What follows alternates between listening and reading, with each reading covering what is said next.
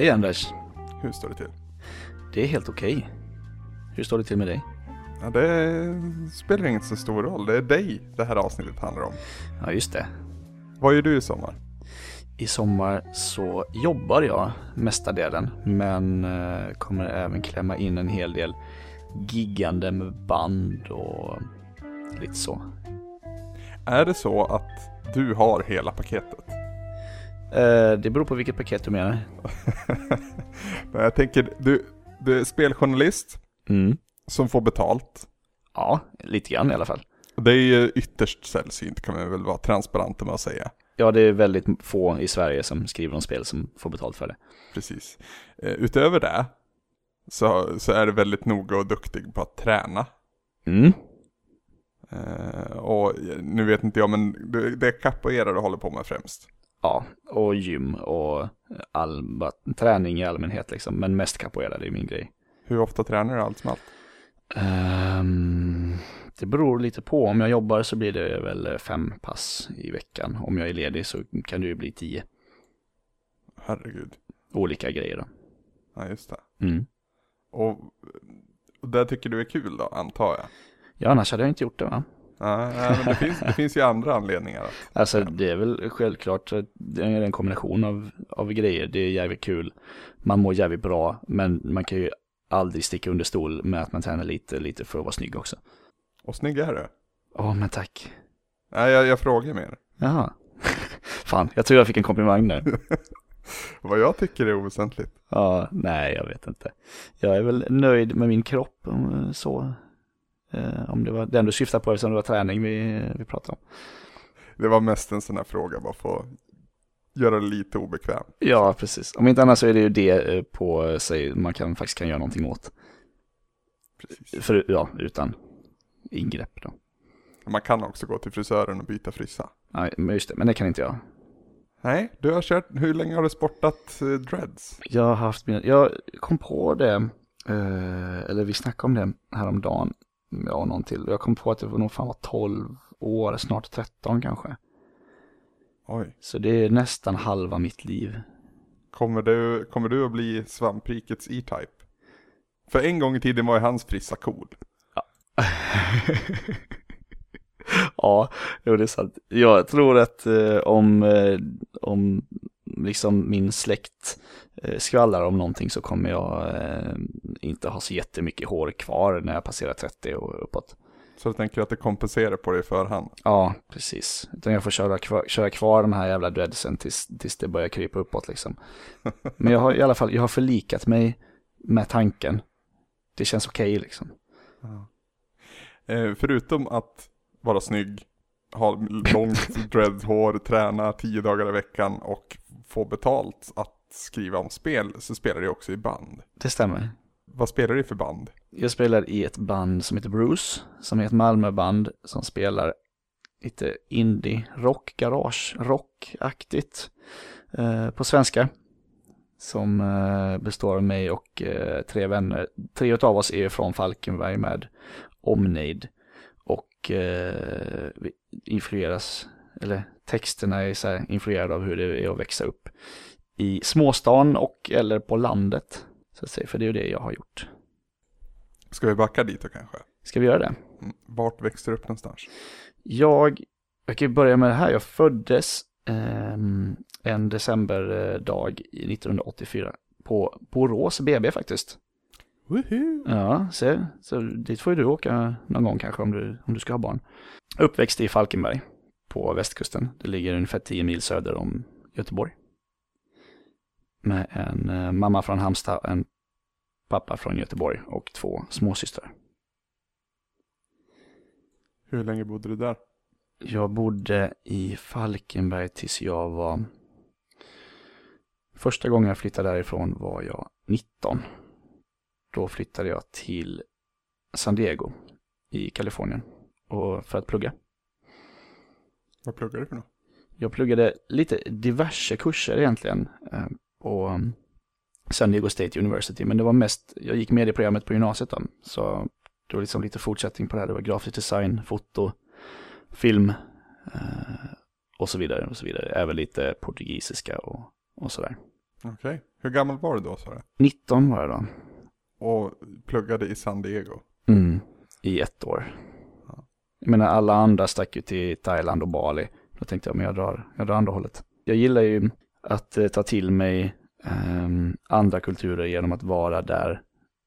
Alltså där människorna som lever i de kulturerna är, eh, inte bland turisterna så att säga. Jag har ju varit mycket i både Kina och Brasilien senare också. Och då inte på turistställena så att säga. Vad är det du gillar med de resmålen? Jag vet inte. Kina blev ju mest för att jag pluggade kinesiska på universitetet. Eh, Det gjorde jag ett tag efter jag kom hem från USA. Och då var det en termin i Kina som gällde där. Och sen Brasilien har ju med capoeiran att göra helt enkelt. Eftersom den kommer därifrån. Vi backar tillbaka till skolan och de tidiga åren i skolan. När du gick i låg och mellanstadie, vilken typ av skola gick du i och vem var du på den skolan? Jag gick i den enda skolan i Falkenberg där det fanns eh, mycket invandrare. Det här var ju tidigt 90-tal. Och eh, det visade sig att den, eller ja, det föll sig så att den skolans områden var helt enkelt de områden det var mycket invandrare. Eh, både på min lågstadieskola och sen på min högstadieskola.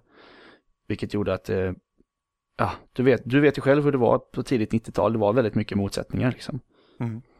Och det visade väl i och för sig lite senare på högstadiet mer. Men eh, på lågstadiet så, så märkte man inte av sånt där. För att då var kidsen var kids. Liksom. Det spelar ingen roll eh, var man kom ifrån. Sådär. Men eh, det var en, skola i stan helt enkelt i Falkenberg. Som heter Möllevägsskolan. Som jag för några år sedan stod och tittade på när de eh, körde en sån här rivningskula genom väggen på mitt gamla klassrum. Gjorde det ont i hjärtat? Ja, lite faktiskt. Nu är det hyreshus där. Det, det var väldigt tråkigt. Jag har många fina minnen från den, från den skolan. Jag gick lekis där också dessutom. Men Niklas Sintorn som gick i lekis och förskola antar jag, Mm, lågstadie och mellanstadie. mm. Vem var han? I den här klassiska skolhierarkin. Mm. Vart, vart fanns du någonstans? Eh, Ja, alltså det var väl egentligen först eh, på mellanstadiet som det började så här utkristalliseras eh, vem man är. Innan dess så var jag ju alltså någon helt vanlig liten skitunge liksom. Jag var ganska liten eh, eh, när jag var liten så att säga. Men innan, ja, innan puberteten, nu är jag ganska lång så här. Men eh, jag var liten, men hade ändå ganska mycket kompisar. ändå. Jag hade mycket kompisar för att jag var, ja men jag var väl, eh, jag var snäll tror jag. Eh, och det är nog, ja men det är nog därför, vi hade liksom ett stort kompisgäng. Är det ett gäng som hänger kvar idag? Eh, vissa utav dem faktiskt eh, träffar jag med jämna mellanrum. Det är ingen utav dem som är så att säga mina bästa vänner idag. Utan de kom in lite senare. Men eh, det är några som jag absolut träffar. Och några som man såklart absolut aldrig vill träffa igen. Liksom. Nu blir jag nyfiken. Ja, Säkert de som lyssnar också. Ja, precis.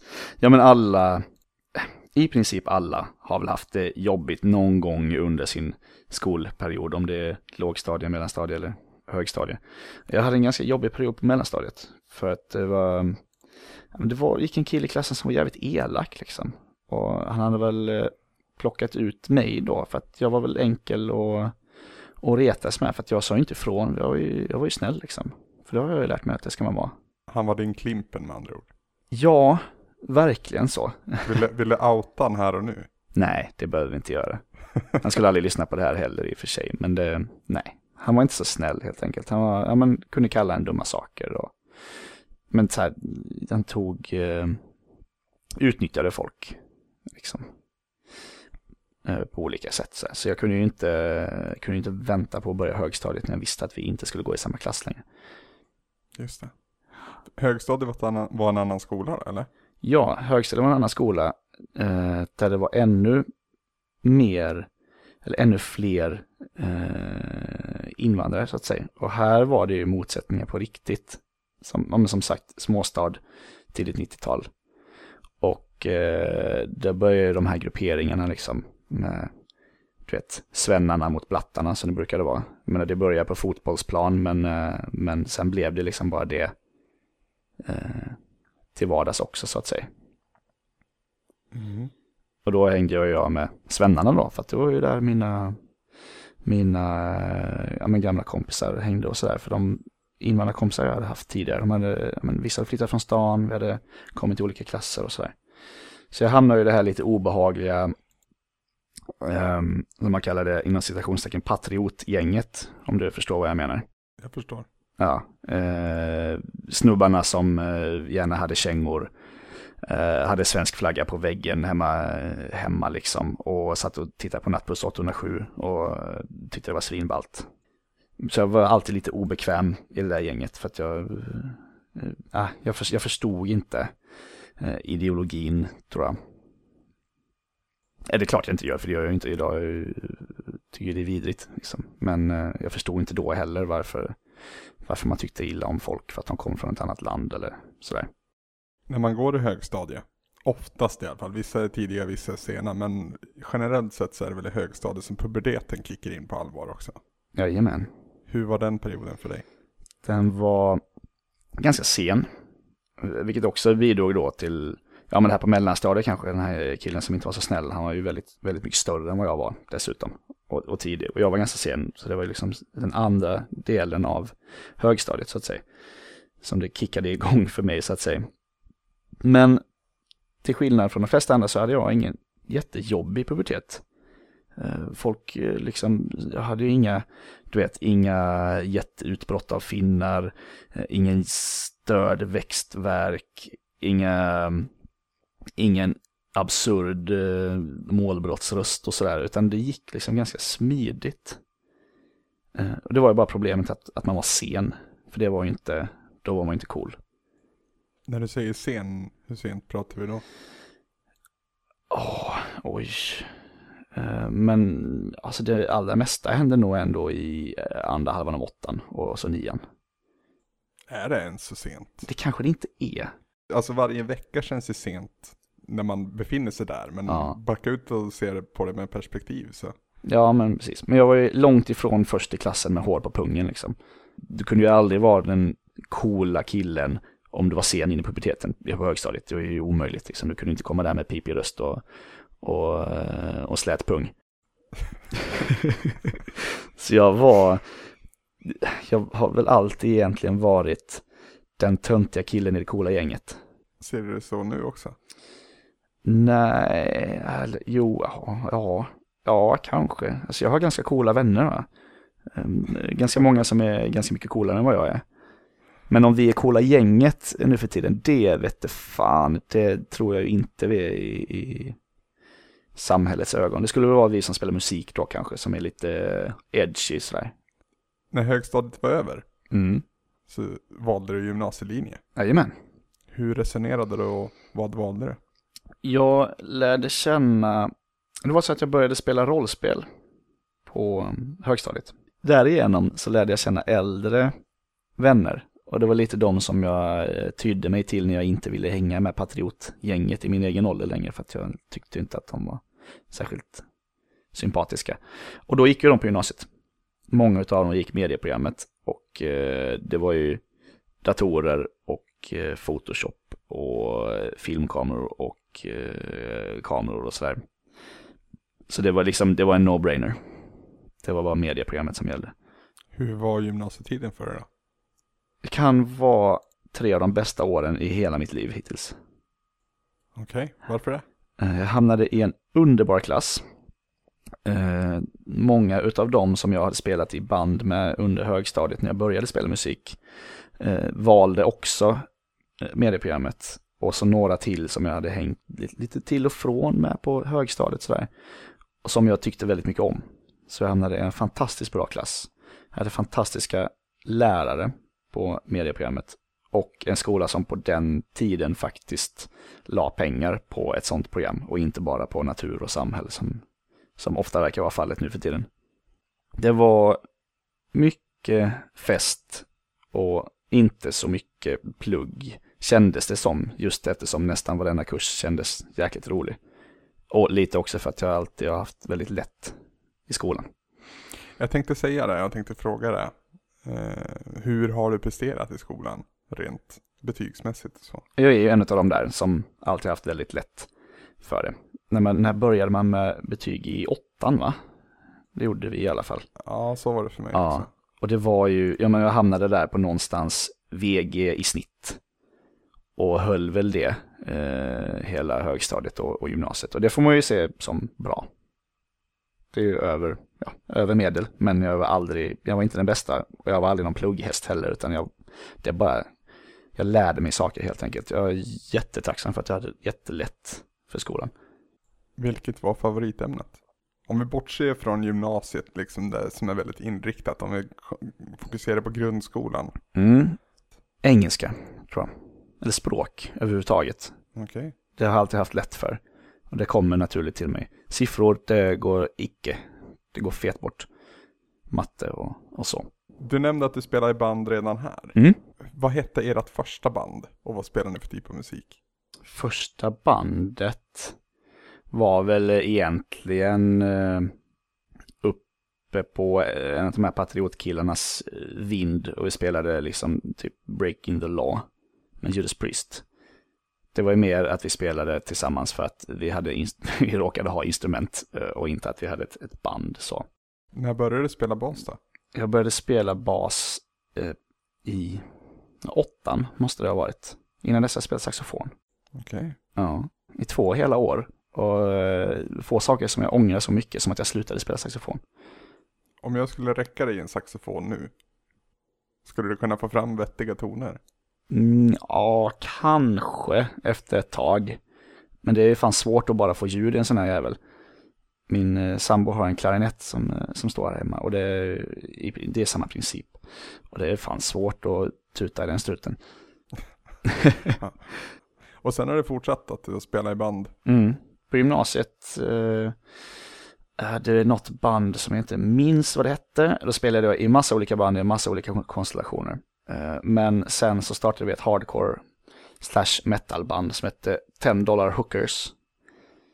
Som vi spelade med ganska länge faktiskt och gjorde, körde en del gig och så. Och sen så har det ju gått, eh, bara gått vidare där. Jag har ju mest spelat i metalband. Va? Jag är ju ganska konstig musikstil för mig som jag spelar just nu och har gjort de senaste två, tre åren.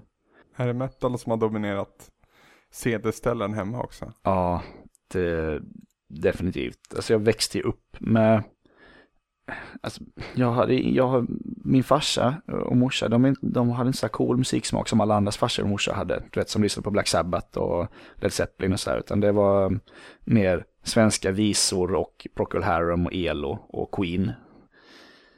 Det låter precis som min mamma faktiskt. Ja, Queen precis. och Elo. Ja. Men det är bra skit Niklas. Ja, Queen och Elo ja. Procol Harum, Eagles, Chicago, mm, not so much. Chicago också bra. Ja, säger du det sen. Eh, nej, så, men det var ju någonstans också där i högstadiet som man upptäckte hårdrocken.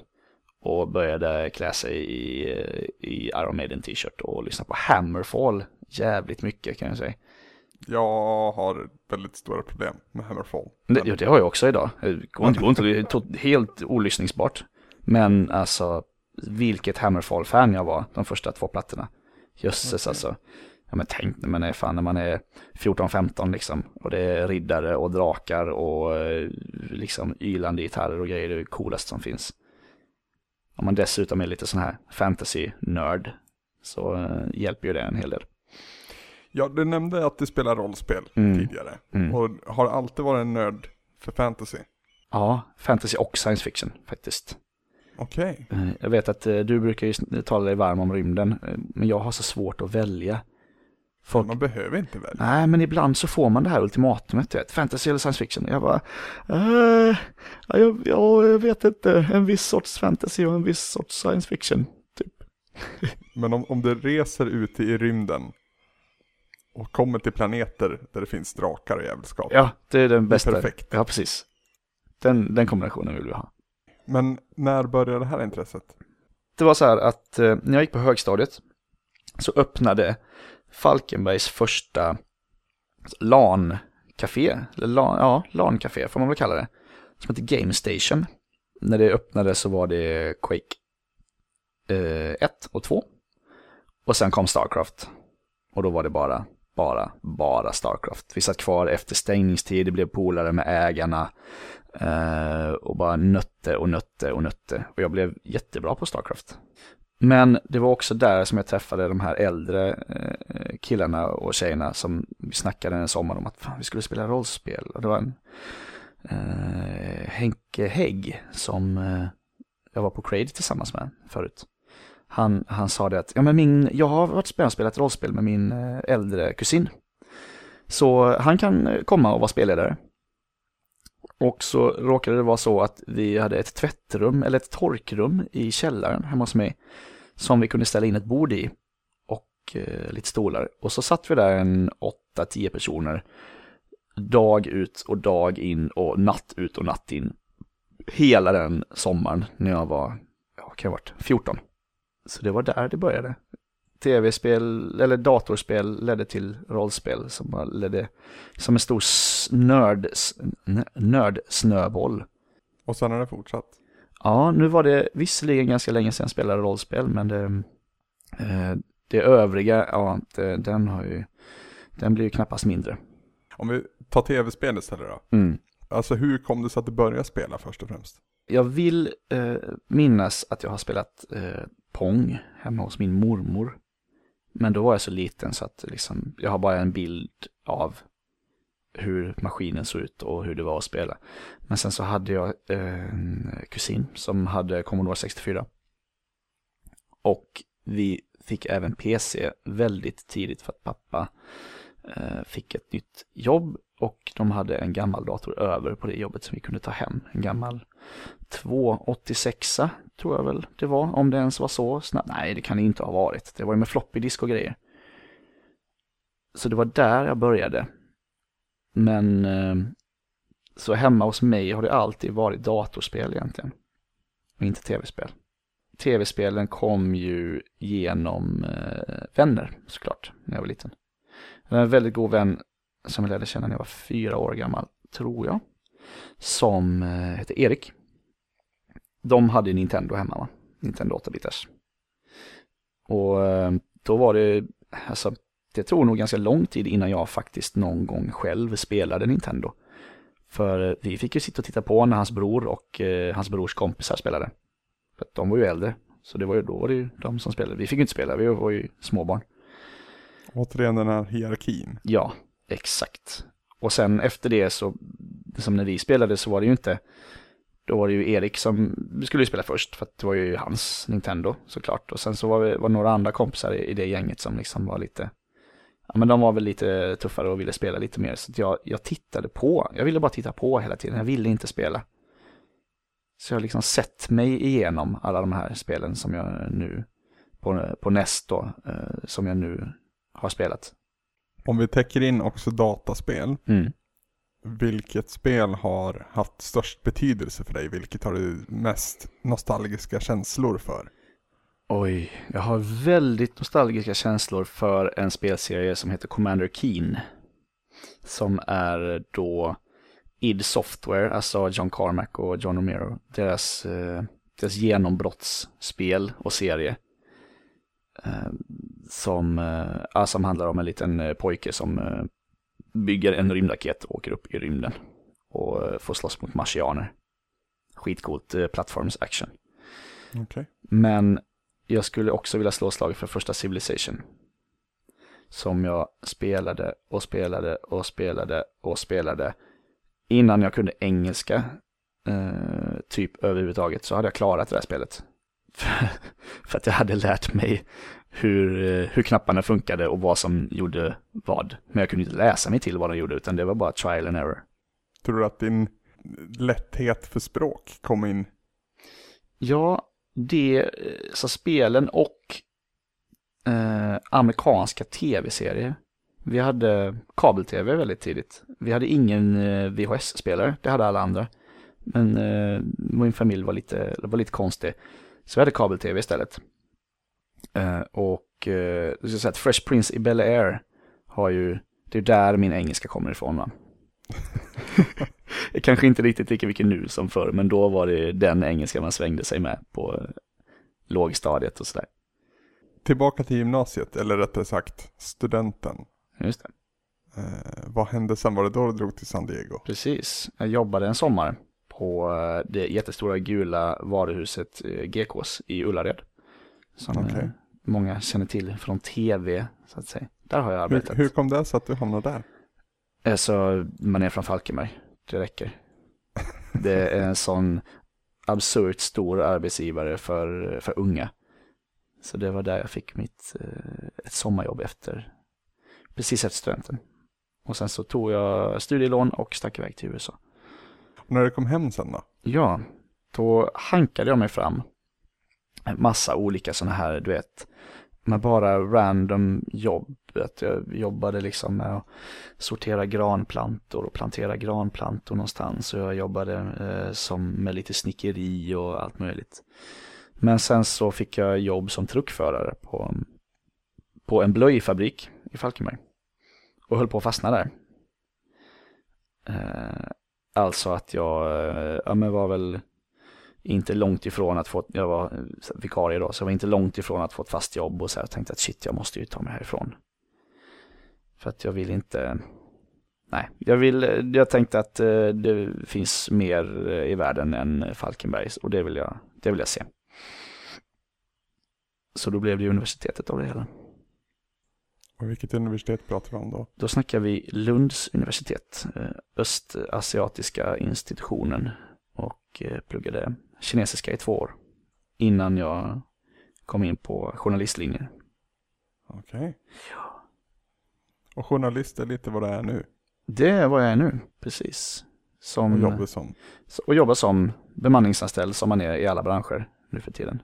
Och frilansare och allt möjligt. Om vi tittar på ditt liv nu då, nu har vi ändå täckt bakgrunden. Ja, just det. Kort sum- summering. Hur ser ditt liv ut idag? Idag så är jag 29 år gammal, snart 30. Bor eh, på Möllan i Malmö tillsammans med min sambo och våra två katter. Hankar mig fram, eh, inte jättenöjd med min jobbsituation, har aldrig haft en fast anställning, har aldrig haft en betald semesterdag. Men eh, får väl ändå anse mig vara ganska nöjd med tillvaron. Har ju haft det ganska, eller jag har det ganska bra. Men jag har allt det här med människor, människor som älskar mig, ett jobb som jag eh, älskar när jag väl får vara där och jobba. Och ja men långt upp på Maslows eh, behovstrappa liksom. Åter till spel. Ja. Och du är som sagt journalist och antar att det finns en fallenhet för det skrivna ordet. Mhm. Hur kom det sig att den en gång i tiden började kombinera de två och börja skriva om spel? Ehm, det är faktiskt också Henrik Hägg, min gamla Crade-kompis och gamla barndomsvän då. Ehm, han startade en retrospelsblogg ehm, någon gång, jag vet, vad kan det ha varit, 2008 kanske? Något sånt där. Okej. Och eh, frågade, hon visste att jag var spelnördig för att vi har spelat så ohyggligt mycket spel tillsammans. Eh, sådana här klassiker liksom, som Metal Gear Solid och Final Fantasy 8 och Final Fantasy 9, de har jag spelat tillsammans med honom. Så han undrade väl helt enkelt om jag ville eh, haka på där. Jag visste ju fan knappt att det fanns spelbloggar. Men det var eh, på den, på den ledden kom det in helt enkelt. Den spelbloggen ledde till Gameplayer vill jag minnas va? Ja, och parallellt Crade då. Ja just det. Mm. Som, eh, ja, jag kom in på Gameplayer där med Malin Söderberg som chef. Kanske världens bästa chef. Tack. Jag sa Nej. kanske Anders.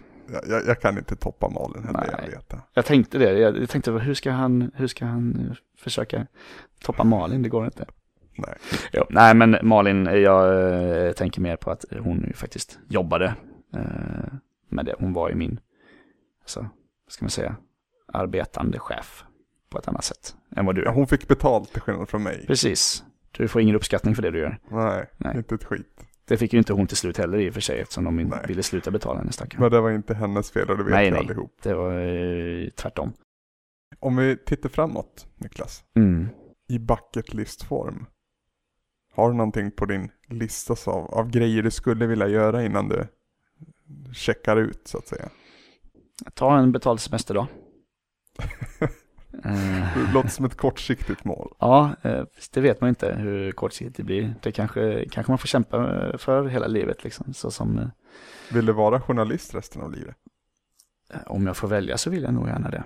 Men det verkar inte som att så mycket och hurra för nu när det sparkas till höger och vänster och man hänger löst varje eviga dag och går och oroar sig för om, den är, om telefonen ska sluta ringa eller inte. Om man helt plötsligt är arbetslös. Så det, men eh, i en perfekt värld så finns det ju fortfarande journalister i framtiden. Och då hade det varit väldigt kul. Man vill väl skaffa barn någon gång, tänker jag mig. Tänker jag mig. Det är väl klart man vill. Eller nej, det är väl klart jag vill. Det är inte alls klart att man vill. Så det är väl någonting eh, som känns som någon slags självförverkligande så att säga. Annars är det väl att eh, resa mer, se mer av världen. Liksom, för det är, min, det är en väldigt viktig grej för mig tycker jag. Om jag då delade ut bonus på det här Mhm. hypotetiska riket eh, och så säger jag att här får du pengar, res vart du vill i en vecka. Mm. Vart skulle du åka? Först och främst skulle jag eh, helst åka bort lite längre än en vecka. Just eftersom jag vill, jag tycker det är kul att lära känna kulturerna dit jag åker på riktigt så att säga. Men eh, Afrika är ju ett eh, hål på kartan för mig fortfarande. Ja, just det. Om du ser till oss som kollektiv på svampriket, Mm. vart vill du se oss om några år? Jag hade ju, alltså vi, vi växer ju va? Eh, och har gjort, ja men, sen långt innan jag, jag var med, jag är ganska ny. Och jag vill att vi ska fortsätta växa. Sen om det betyder att vi blir ett eh, stort multinationellt konglomerat eh, som lägger hela världen under sina fötter eller om det betyder att vi fortsätter vara, växa som, eh, som Sveriges coolaste indie-spelsajt. Det jag har lite svårt att, att sia om faktiskt. Man nu får dagdrömma lite då. Mm. Alltså, eh, det hade ju varit en dröm att jobba, jobba heltid med speljournalistik. Även om den drömmen känns väldigt avlägsen. Men hade vi på något sätt kunnat lösa det så hade det varit väldigt trevligt att eh, göra svampriket på heltid. Och det tror jag väl att de flesta av oss känner. Vad är det som är så lockande med det? Att, att göra det här på heltid? Alltså du nämner att du vill vara journalist resten av livet. Känner du att du är en journalist även när du jobbar med svampriket? Mm, inte riktigt lika mycket. Men eh, eh, ibland så. När man eh, intervjuar och skriver nyheter och gör reportage och sådär. När vi flamsar oss, eh, när vi flamsar oss är det kanske inte så journalistiskt, men det, det måste man ju få utrymme att göra också. Så är Vi, vi är ju ganska bra på det där med att, att ha kul. Ja, det är därför vi gör det. Så att det, det faller i sig ganska naturligt. Ja, annars hade vi inte hållit på med det här. Det var något annat vore ju rent idiotiskt. Vi ska börja runda av sakteliga. Mm. Eh, jag har egentligen tre bonusfrågor nu. Normalt sett har jag två. Men nu blev det tre bara för att det är du. Ja, härligt. Du sa här i början att du var obekväm med att prata om dig själv. Mm. Varför är det så? Ja, undrar om det inte har med det här svenskheten att göra. Eh, Jante, jantelagen, du ska inte tro att du är någonting. Varför ska du, varför ska du få prata om dig själv i, i en timme? Det, väl inte, det, det får inte alla göra. Det har inte du gjort dig förtjänt av. Du får bara 45 minuter här så du behöver inte vara orolig. Ja, fan. Ja, men då är det okej. Grundas väl lite i en eh, osäkerhet också. Jag har alltid varit väldigt osäker på mig själv, även om det kanske inte framstår som det. För att jag eh, kan prata väldigt mycket och eh, jag är ganska, jag är ju extrovert människa, men ändå osäker på mig själv och har nog en ganska dålig eller låg bild av mig själv. Jag tror inte att jag eh, klara så mycket som, som jag faktiskt gör. I, i allt egentligen. Har det grundat någonting i vad det här beror på?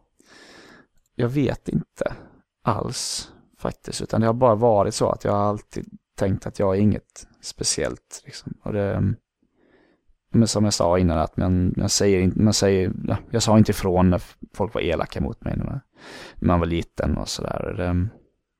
Men jag kan liksom inte dra det till någonting i min eh, uppväxt eller uppfostran och sådär, utan det är nog bara sån, det är nog bara sån jag är helt enkelt. Mm, plågas jag av ett eh, gravt, gravt fall av vad man brukar kalla för imposter syndrom dessutom.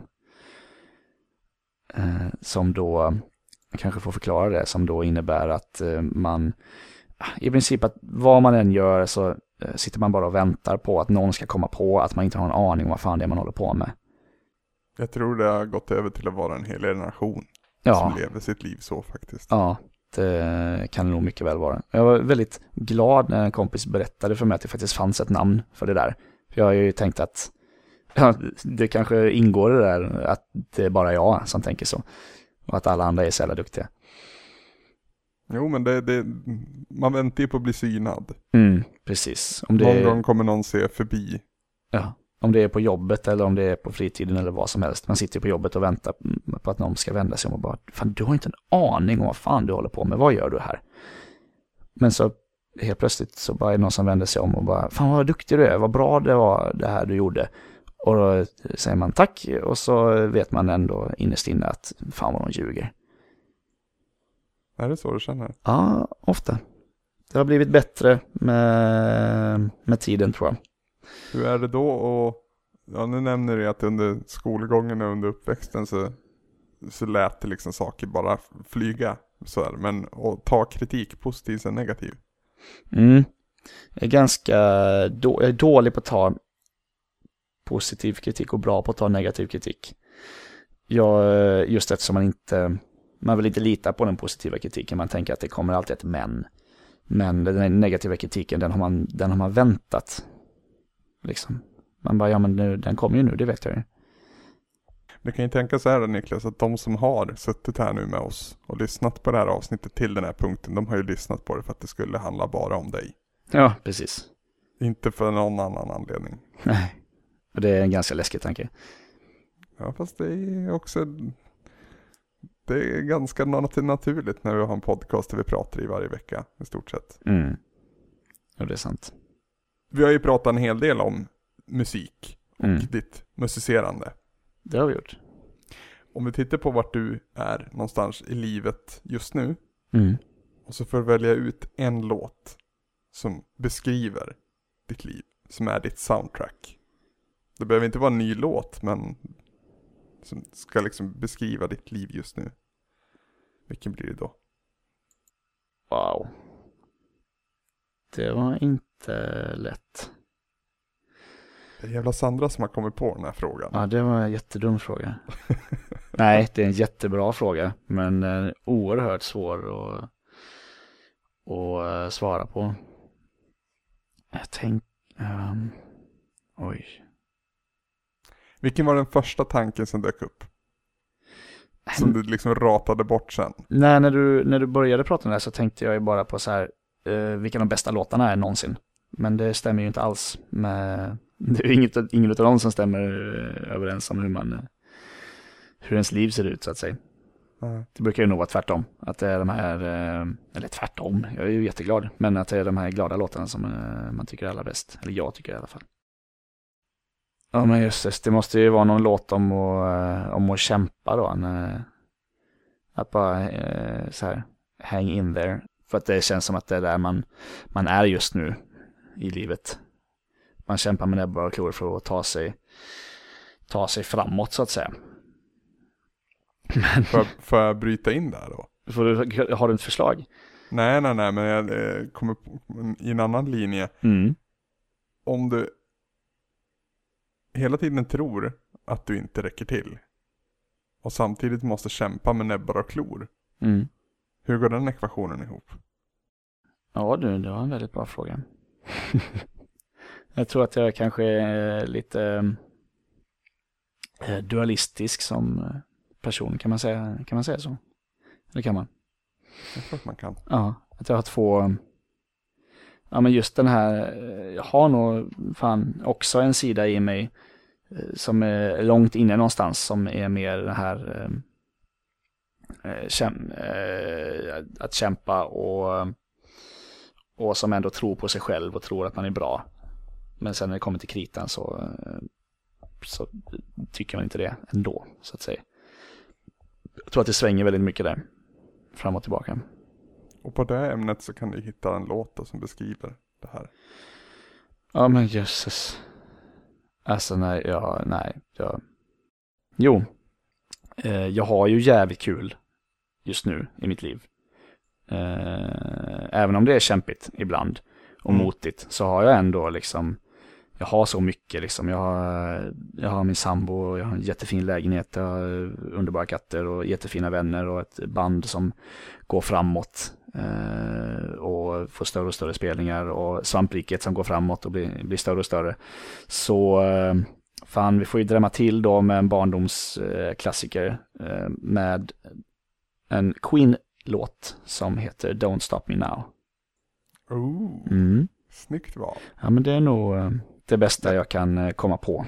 Jag älskar Queen så det var ett jättebra val. Ja, jag älskar också Queen. Det är ett av de, ett av de få banden som, från min barndom som jag har med mig och fortfarande håller som ett av tidernas bästa band någonsin. Framförallt sångaren. Ja, självklart. Aldrig sett en sån bra sångare någon gång tror jag. Nej, han kan, ja, han kan ju vara, alltså, kan vara en av, en av världshistoriens absolut bästa pop och rocksångare. Sista frågan Niklas. Mm, Det är en lurig en. oh oh. Finns det någonting, eller det, det är klart det finns, jag formulerar om det. Nu vill jag att du berättar någonting för mig och för våra lyssnare som inte vi redan känner till. Någonting som ligger lite i det hemliga facket, någonting som kanske är lite obekvämt och lite pinsamt kanske att berätta. Oj, pinsamt vet jag inte. Det behöver inte Eh, vara pinsamt. dock, Nej, Men men hemligt. Ja, hemligt, oj. Det blir väldigt svårt. Um, annars tänkte jag ju på något eh, så här jobbiga minnen och sånt, men nej. Eh, hemligt alltså. Jag är inte en person som har jättemycket hemligheter. Vilka jobbiga frågor du ställer. Det är den sista. Ja. Eh, Det betyder inte att det blir lättare för det. Något som ingen vet om mig. Precis. Jag skäms. det här är, det är så här pins, pinsam grej. Jag skäms, och jättetöntig, men jag skäms för att jag petar mig så mycket i näsan. Jag lovar att om ni, om ni ser mig och vet om det här så kommer ni lägga märke till det att jag petar mig ofta i näsan och liksom, fan, få bort den här jävla skiten som är där inne liksom. Det var en jättedum grej, jag vet. Ja, men det, det var ju det var liksom det jag kunde komma på. För jag satt här och funderade och så bara, fan nu, nu, har, nu liksom hittar jag någonting här. Så, alltså i näsan menar jag. Som jag, sköt, som jag sköt iväg över rummet. Du vill ha liksom fria gångar. Ja, eh, nojig så här, du vet om man, om man rynkar lite på näsan så känner man att jävlar, det sitter något i vägen där. Då, det måste fan ut. Och det gör smidigast medelst finger. Hade du också kompisen under uppväxten som alltid hade snorkråkor som hängde ut i näsborrarna? Ja, jag har fortfarande kompisar som har eh, ofta snorkråkor som hänger ut näsan. Det blir helt vansinnigt. Det är som att man vill dit och rycka bort den här jäveln. För de hittar ju aldrig, de, de märker aldrig det själva. Nej. Det var ett jättedumt eh, svar på en jättebra fråga. Jag är nöjd. Jag tycker det var charmigt. Ja, vad bra. Jag tycker vi kom innanför skinnet på dig ändå Niklas. Ja, vad bra. Det är inte alltid eh, eh, jag själv kommer in där. Nej. Så det, det finns nog mycket mer att gräva i egentligen, men eh, det kanske vi inte hinner med. Vi kommer nog få fler tillfällen till det. Mm. För nu så vill jag tacka dig och jag hoppas att du har en fortsatt trevlig sommar. Ja, tack själv. Det ska jag absolut försöka ha. Den kommer bli hektisk, men eh, rolig. Och så hoppas jag att de som lyssnar där ute i stugorna också har en trevlig sommar. Och det hoppas jag med. Så säger vi så. Det gör vi. Hej då Niklas. Hej då Anders.